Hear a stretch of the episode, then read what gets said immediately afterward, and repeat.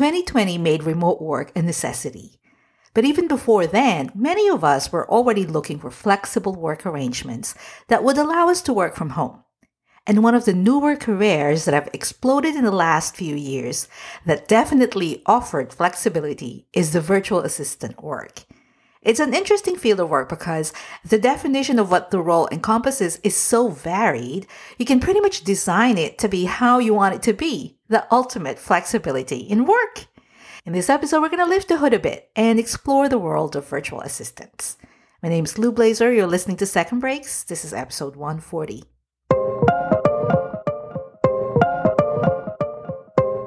Hello, hello, my friend. Thank you so much for joining me for another episode of Second Breaks, a show where we talk about the many different ways that we can thrive in our careers, no matter if it's our second, third, or fourth one.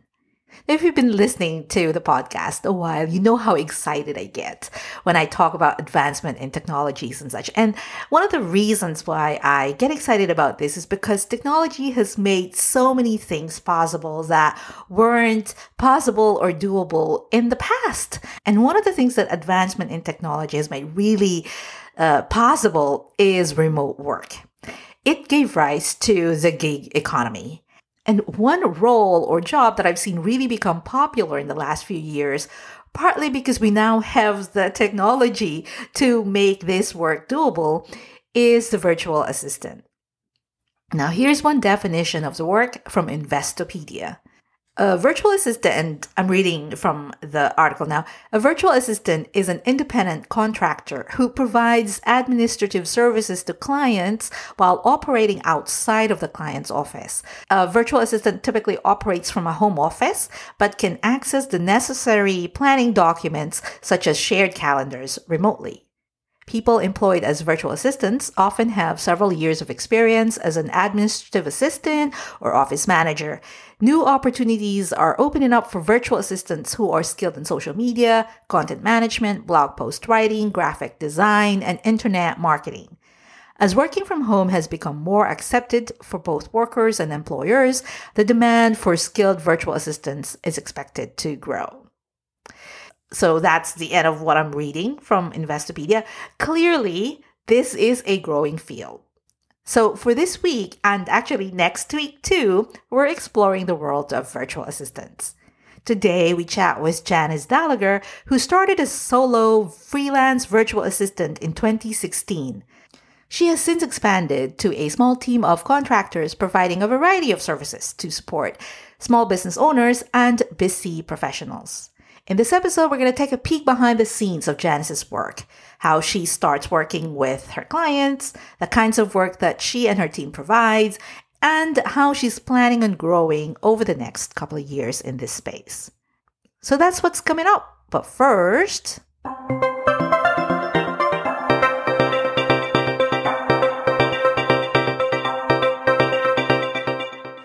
Inside Briefing notes the 38th issue is a resilience edition. And the main topic that we're talking about is our mindset around setbacks. Now, of course, we all deal with setbacks personally and professionally all the time. Setbacks are just a normal part of being alive. And certainly, the kind of year 2020 has been, many of us have experienced all kinds of interruptions and obstacles and outright failures. Now, you would think that because setbacks are so normal, we would all have a PhD on how to handle these situations. But the thing that really makes a difference in terms of how we manage setbacks or in the ways that we allow these things to affect us or change us, the thing that really matters is our mindsets our mindsets around setbacks determine how long or how much or if we're going to be upset about it or how long we're going to be upset about it or if we're going to get deterred or if it's going to galvanize us into action. So, in the newsletter this week, we're highlighting six strategies for setting our setback mindset so we can use the setback to our advantage as much as possible. These suggestions came from a piece by Dr. Lisa Webb on Thrive Global. And my favorite one of the six is actually the sixth one on the list. Um, it's about looking back on our lives and remembering that we all have a personal story of loss or failure in the past that we have overcome and that led us to something greater. So we can look to that. We can use that to remember that whatever it is that we are experiencing or we may be experiencing right now, nothing has been lost. We got here because of the strengths that we have demonstrated or honed in the past. So, in addition to this main thing on the newsletter, let me just highlight three other things from this week's issue. Thing number one, how to make peace with the past, because we cannot move forward if something in our past is holding us back. So there's this piece from Psychology Today that talks about two mental strength exercises that we can do so we can stop dwelling in the past. Wired magazine writes about how we can deal with the anxiety of uncertainty because our brains are not hardwired to deal with prolonged periods of ambiguity and uncertainty, which is precisely the kind of thing that we're all dealing with right now with the pandemic and these lingering questions about when or how or what the future holds, and we have no clear answers yet. And thing number three, why we need to stop focusing on outcomes and results and where to focus instead. And I will tell you that article was written for me. to dig in further on these topics and the rest of this week's issue, head on over to secondbreaks.com forward slash archive. You're going to find the latest edition at the top of the page. And while you're there, don't forget to subscribe to Briefing Notes. It's free. So if you subscribe, you're going to get it in your inbox every Sunday.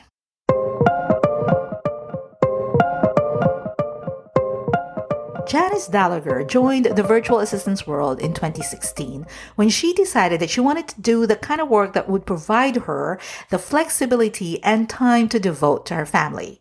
She started as a freelancer, working with clients on her own. She has since expanded to a small team providing virtual assistance and consulting services to a select clientele. Janice says that virtual assistance work is all about trust. The client needs to trust their VA enough to hand over sensitive, critical, and even personal information so that the VA can do their job properly. Janice helps create this trusting environment by starting small. So I start out with a with any new client, I start out with a trial project. We come up with a trial project together that's maybe five to 10 hours of work time estimated. And usually that's something like something could be research. It could be, um, I have a whole bunch of survey data that um, has been sitting there for years, but can we compile it and do some sort of analysis of it?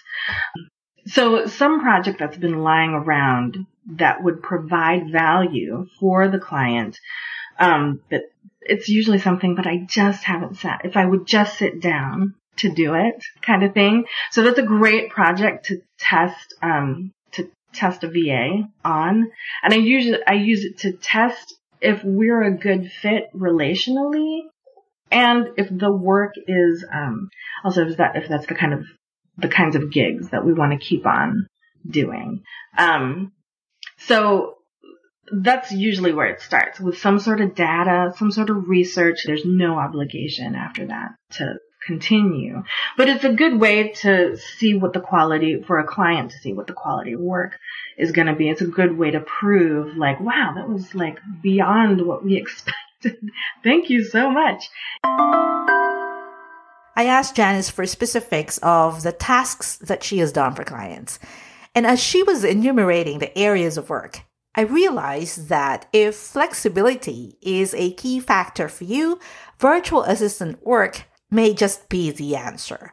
The potential work of a VA can span a whole range of activities.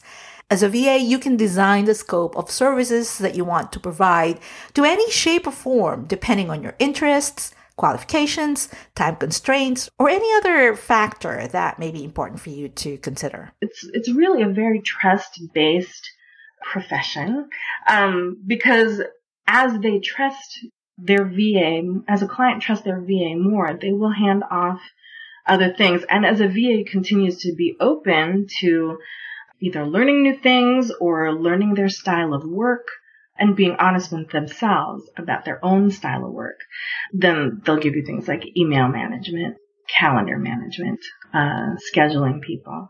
But it can be very kind of data, data driven, kind of impersonal in the way. Um, and it also depends if the client wants the VA to be seen by their clients or not, right? Sometimes they're like, I just want to keep them as a secret weapon.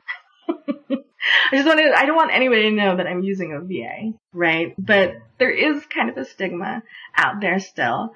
Um, or that some people, some clients have a stigma around, uh, who am I to have an assistant. Yeah. When really you can be using assistant for like, I hate making spreadsheets. So someone, someone take, tear this down and make it into a spreadsheet for me or, you know, take these numbers or for instance, or it could be editing. So some VAs do some light editing, right? They're not going to be able to rewrite your thing because they don't know necessarily what that client does direct or the product, like the product details, but they can do some light editing or proofreading, proofreading, for instance.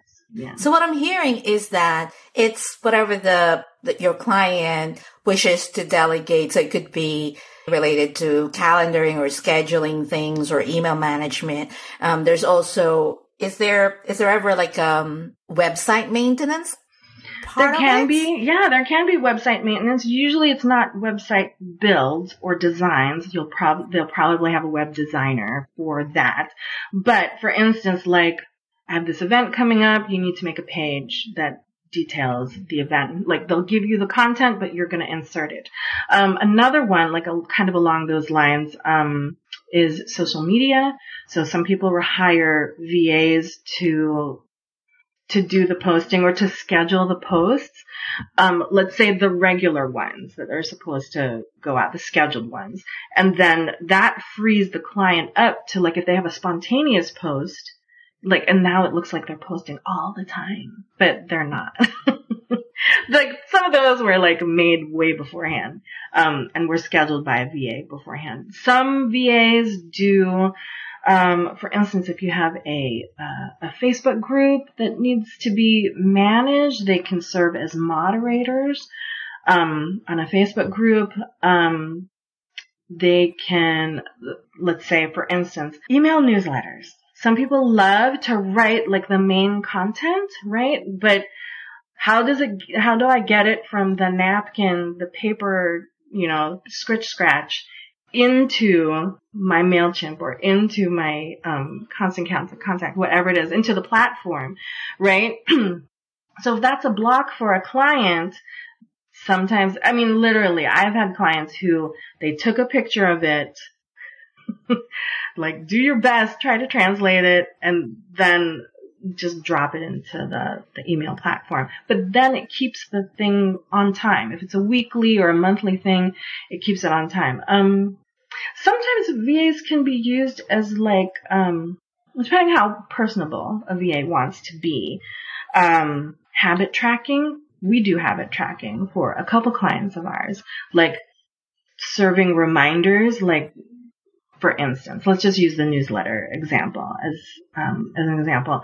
Um, if it's monthly, for instance, then um, the VA knows that we have to have content in by you know, you have to have your picture, the photo, the photo of that scritch scratch paper to me by whatever, the third week of the month, right?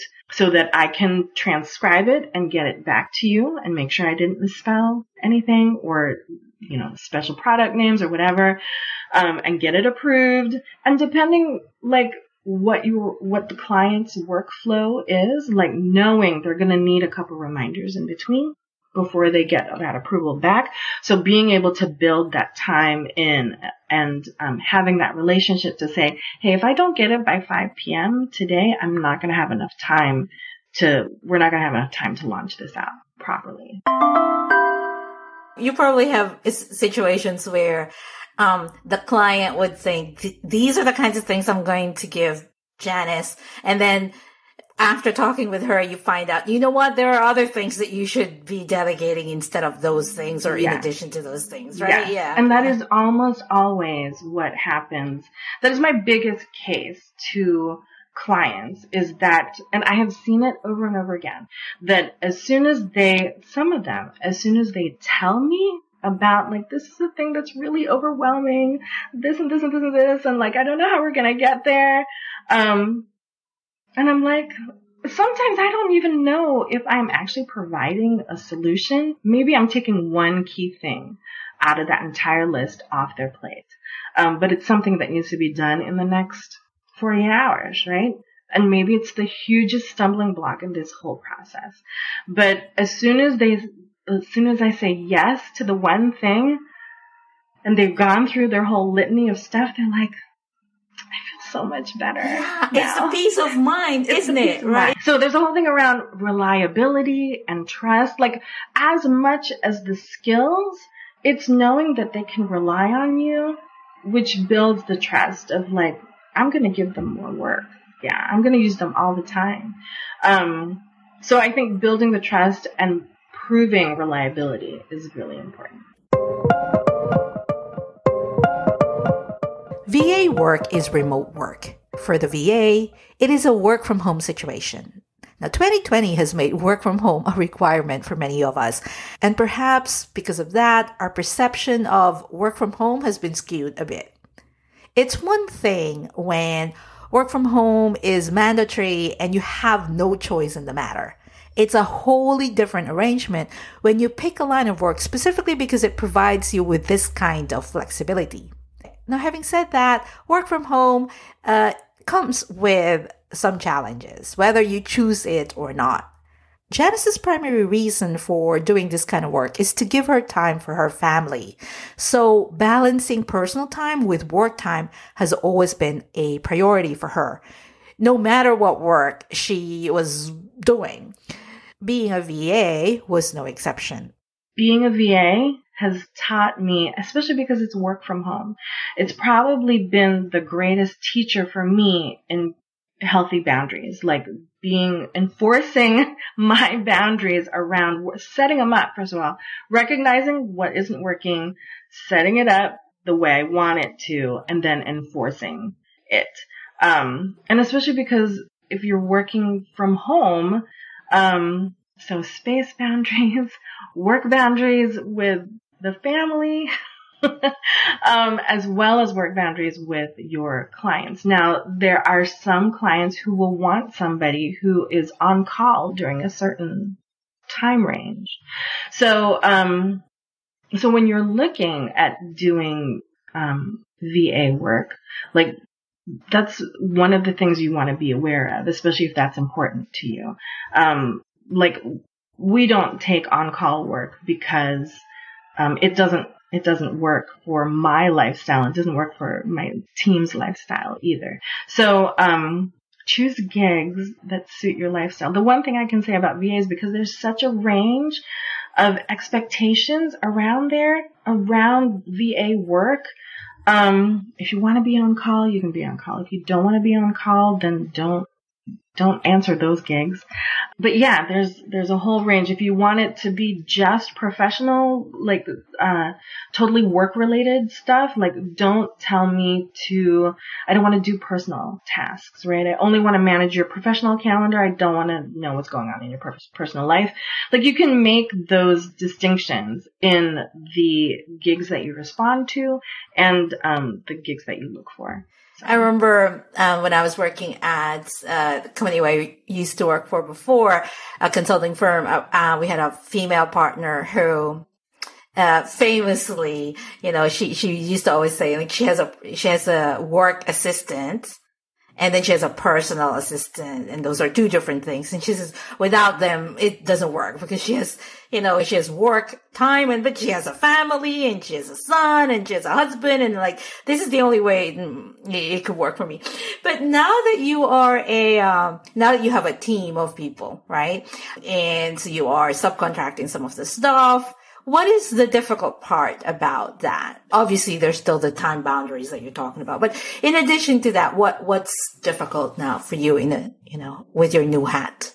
I mean, I'll, I'll say the one thing that has been challenging in this particular year is the idea of expanding. Like, I mean, it's really up to me no one's gonna blame me if I don't expand or like, but how to do it in a way I could hire more contractors and get more client work. Um, but as an owner now, how visible do I want to be? Um, I haven't been visible since my coaching days, like 10, 15 years ago. So being visible again is, um, is a challenge for me right mm-hmm. Being visible. So you're saying that in the context of expanding the the the team. Yeah. well? I mean, my options, the options that I've seen or that I've considered for myself is consulting, right? So I could do um consulting kind of short term more decision making type of gigs. So helping people um understand where outsourcing automating might work for them in their workflow. And those are the conversations I really enjoy having, which is why we're adding that on. But um, the other way of expanding would be to add more contractors um, and make more conversations. Like the one thing that's been really great in the last five years is that almost almost all, if not all, of our work has been um, from referral by referral. Like the first one was literally from like answering a Facebook post and, um, and it's just been referral from that point forward, which has been great. But to put a new offering out there or to expand means, um, I need to hustle a little bit. Yes. I haven't had yeah. to hustle. So you obviously, you've done a lot of growing already, right? So you went from your, you, you were the sole VA providing one-on-one service to a client to now you're sort of like you have a team of people and between the team members you provide services. And so you've already grown in terms of yourself, in terms of the role, but how do you, how do you see yourself growing, continuing to grow in the role in the next two, three years? Obviously, you talked already about consulting, I guess, is one way of growing. Yeah. Consulting is the main way I am looking at. And I'm looking at it mostly around impacts of time. My time, how, how can I best serve in the same amount of time, um, and have the highest impact and still maintain the lifestyle, um, that we have because I like still, like, it, even with the ownership part. And some people don't like this. They would rather work slo- solo so they don't have to manage other people, right? Um, so, um, are you doing like, a lot of managing people right now with your current role? You know, I don't mind it. Some people think it is, but I don't mind it at all. I think it really depends on who you bring in too. Um, I have brought people in, for instance, for specific skills, um, but all my contractors I know personally also. So, um, I love working with, um, I love working with the people that I'm working with and working for. So, um, but I've been very intentional about who to bring in, um, and who I work for too, who we do work for. Yeah. Um, so it makes the management easy. I can be honest without, um, sacrificing anything. It's fantastic because the boundaries were set at the beginning and I could really hear from, from you in the way that you've approached your work and the way that you've designed uh, your work is that the, the primary reason for you getting into this is very important, like from the beginning, right? Um, I was wondering, like now on hindsight, kind of, what do you think, what parts, what part or parts of yourself do you think makes this role really perfect for you or suitable for you? Like what parts of yourself or traits or characteristics? And then also like, are those the same characteristics that you look for in your team members that you bring into your team? Mm-hmm. mm-hmm. Um, I have not ever considered myself, and this is kind of strange because my clients consider me, oh, you must be so organized and like you organize my stuff and project manage my stuff so well. Um, but there are certain areas, I will say there are certain areas that I'm very organized. I'm very process thinking. I've always been interested in, like, if I look back in operations, in process, in how things, and how things are made and developed, right? Um, probably even more so than the end product, but like I want to know the end product so that how it affects process on the back level. Um, also in documenting processes so that they can be repeatable for other people. So those are things that have like always been really interesting for me. And it wasn't until much later that I realized that not everybody thinks that way, but there are people who do and we kind of cling together. we cling together and delight in the same things and lament about the same things. Um, uh, and then, I mean, particularly for me, um, high performance psychology. So professional psychology, high performance psychology. Like I've always been, not always, but especially in my adult life, very interested in how, what got somebody to there, whether it's like a great place that I consider like a very successful place or a not so successful place. The mental, the psychological choices that were made personally to get to where they wanted to. Like, was it intention? Was it intuition?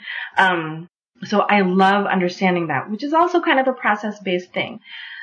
Because of that combination, particularly for my business and the way I interact with clients and the level of clients that I interact, that I bring on.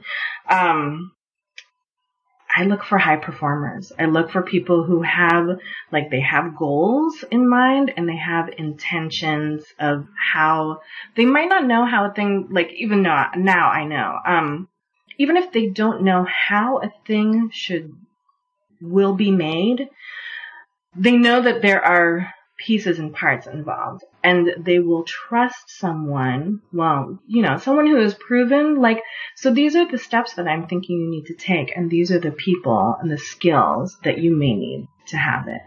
Yeah.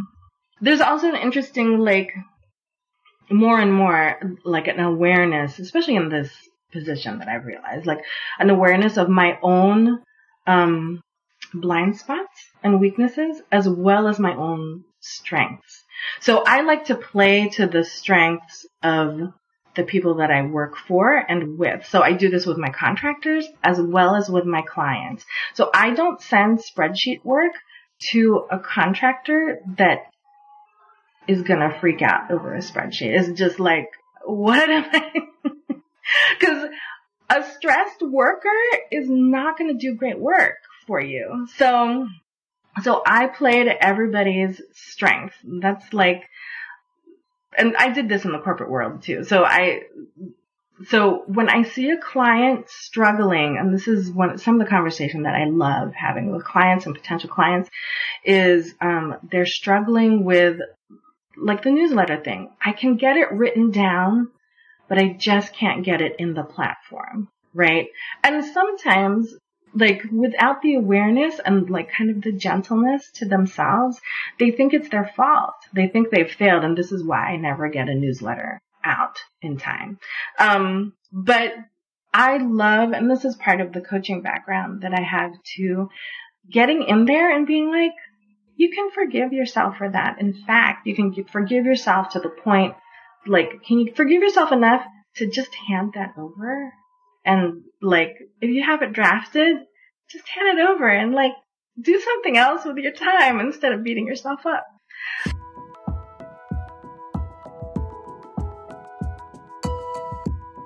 I chatted with Janice in the summer of 2020 when the pandemic has turned most, if not all, of our summer plans upside down. I asked her what she's looking forward to the most these days. I'm looking forward to traveling again. It's the one thing that is like it's we've been really blessed at home. Um, and it's really comfortable here at home. We're and we're safe and we're healthy, but it's because we stay home. um, so I am looking forward to when this is all said and done, um, going to uh, traveling again. Even like I'll take a road trip. That'll be fine. But flying would be nice to go abroad. Yeah, I hear you. Me too. Well, Janice, thank you so much for sharing your your experiences with me. It's awesome to have you on the show again. You're welcome. It's been a pleasure. It's always a great time. Thanks for having me. I hope you found this episode with Janice Gallagher useful. You can find out more about Janice at janiceyourva.com. For the links and all the highlights of this episode, head on over to secondbreaks.com forward slash podcast. If you enjoyed this episode or like listening to the podcast in general, please share it with your friends. Tell them about this particular episode or about season four and um, they're going to thank you for it, and so will I. It helps tremendously when you help spread the word. So, thank you. Now, maybe this episode inspired you to look into the world of virtual assistants, and you may be wondering or thinking that this may be something that you can do or pursue, or at least like investigate a little bit more. If so, then you're going to want to tune into next week's episode because we're taking this conversation further with Kathy Goughenour, who runs a thriving business showing and training others how to build a profitable career as a virtual assistant. So she is the trainer for virtual assistants. You're going to get lots of practical tips in that episode, and we're going to get into real numbers as well. So, the best way to not miss that episode and all future episodes is to subscribe to the podcast. You can do that using whatever app it is that you're using right now to listen to this episode. Or if you happen to be on the website, listening to this on the audio player on the website, if you look around uh, the, the audio player, you're going to find some options for uh, podcast apps as well. Okie dokie, I'll be back next week with Kathy Goughenour. Until then, stay safe, stay sane, and keep on making your dent, my friend. Cool beans.